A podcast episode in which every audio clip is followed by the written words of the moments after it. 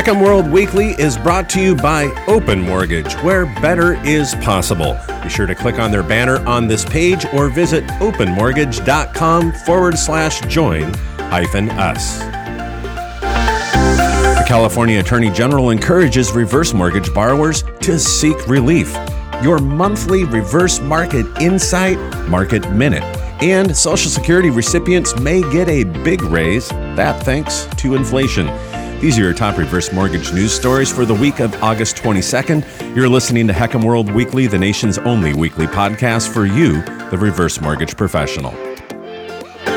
Reverse Mortgage Daily reports that Rob Bonta, the Attorney General for the state of California, issued an alert encouraging more of the state's residents to utilize the California Mortgage Relief Program that includes assistance for both forward and reverse mortgage borrowers who have been financially impacted by the economic impact of the COVID-19 pandemic. Now, this program was implemented at the end of last year, and it is funded by a $10 billion Federal Homeowners Assistance Fund, or HAF, which is distributed as part of the American Rescue Plan.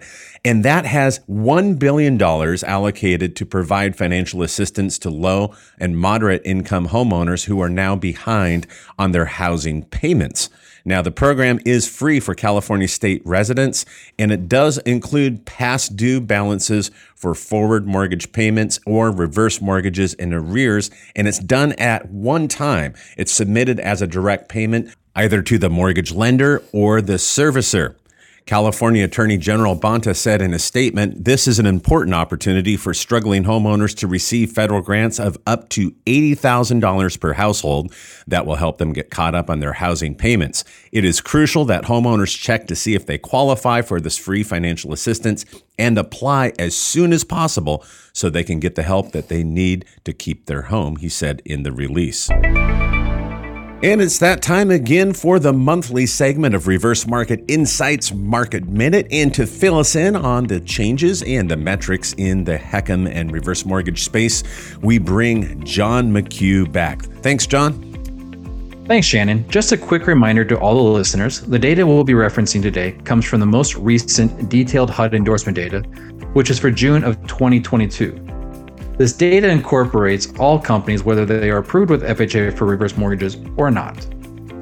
So we figured that with the decline in March's endorsements, we would have continued to see a decline in volume in June, given that the 10-year CMT has increased like it has, and HECMs have been declining, which for the better part of the past 2 years has made up nearly a half of all the loans. So it was a bit of a surprise when in June, we saw endorsements actually rise a bit. In fact, in June, endorsements were up 2.7% from March to 5,937 loans, which was just shy of the 6,000 mark, which would have been the third time this year, but we just missed. Both the retail and wholesale segments of the market were up, with retail growing 1.6% and wholesale at 4.1%. As expected, though, HECM to HECMs did decline yet again. In March, they represented around 45% of all endorsements, and in June, they were down to just under 42% of all loans. Part of what helped our growth was the increase in H4P, which went up by 53 loans in June, and I'm hearing that this segment is beginning to gain some traction again, so that's great to see. As for the top 10 lenders, 5 of them managed to gain in a surprisingly differentiated month. Longbridge jumped 31.8%, High Tech rose 18.4%, and South River was able to bounce back by 17.7%. In addition, 4 of the 10 regions gained from March's numbers. The Mid-Atlantic was up 17.3%, Southeast Caribbean grew by 8.8%, and Pacific Hawaii rose 7.5%.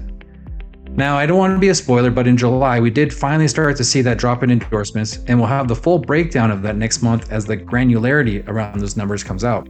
What I can share at this point is that a look at the case numbers issued through June shows that 2/3 of the decline is from HECM to HECM, and another third is from new reverse customers. Again, more on this next month as we get more color around these numbers and how they exactly break out. So tune in for the full breakdown of what happened in July and where we possibly see things going as we enter the third quarter going into the end of the year.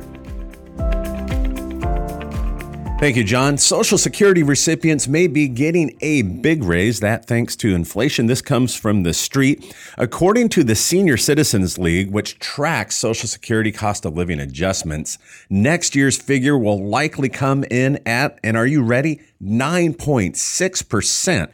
And the league also reports another piece of news. That is that the 2023 Medicare intends to reduce the Part B premium increase that was put into place this year. Now, the league also estimates the increase should average about $159 per month for each individual on average, and that's a substantial increase for Social Security recipients. In 2022, recipients had received a record 5.9% cost of living, or COLA adjustment. And the U.S. Social Security Administration has not yet confirmed those numbers, and they are several months away from reporting the official adjustment. That means from the start, the factor used won't likely be reflected of the current inflationary conditions, said Steve Parrish, adjunct professor at the American College of Financial Services. And he added, and there's always a disagreement on whether the measures used are fair. Now, since the CPI, or Consumer Price Index, is an aggregate of 8,000 basic indexes, the best that Social Security recipients can hope for is a rate that somewhat reflects the common experience with inflation. Joe DeMarkey, strategic business development leader at Reverse Mortgage Funding, said inflation eased slightly in July, but remains close to the 40-year high reached in June. Financial markets also remain volatile, and for retirees on fixed incomes or those relying on interest income, this set of circumstances leaves them feeling financially vulnerable. Despite this year's cost of living adjustment, many seniors are still finding themselves coming up short. DeMarkey adds, unfortunately, inflationary increases in healthcare, housing, and gas prices have already eroded the increase for most retirees. This means that retirees will see higher rates on everything from credit cards to mortgages. If a retiree has plans to right-size into a different home to save on mortgage costs, the higher interest rates will impact how much home they can afford, said DeMarkey. I want to thank each and every one of you, our loyal listeners, for joining us for another episode of HECM World Weekly. And those of you that are new to the show and are Apple users, you can also listen and subscribe on iTunes. And speaking of subscribing, be sure to go to HECMworld.com, HECMworld.com. There you can find our latest breaking video commentary and analysis, and also our monthly Top 100 HECM Lenders Report. Thanks again for joining us, and have a great week.